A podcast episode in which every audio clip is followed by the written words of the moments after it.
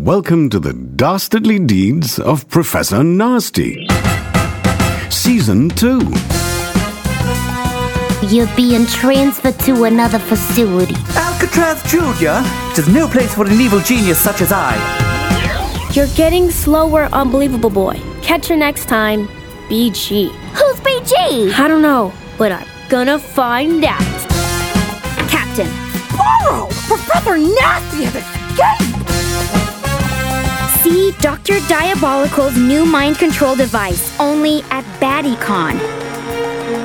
Soon it will be goodbye, Agent Sparrow. What list? I'm not on a list. You're on Santa's naughty list.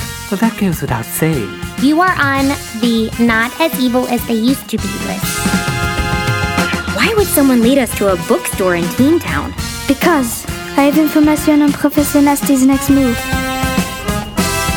Clarissa, what's going on? No time to explain. We're nearly there, Philip! We're in pursuit of Professor Nasty and Philip! Faster, Philip!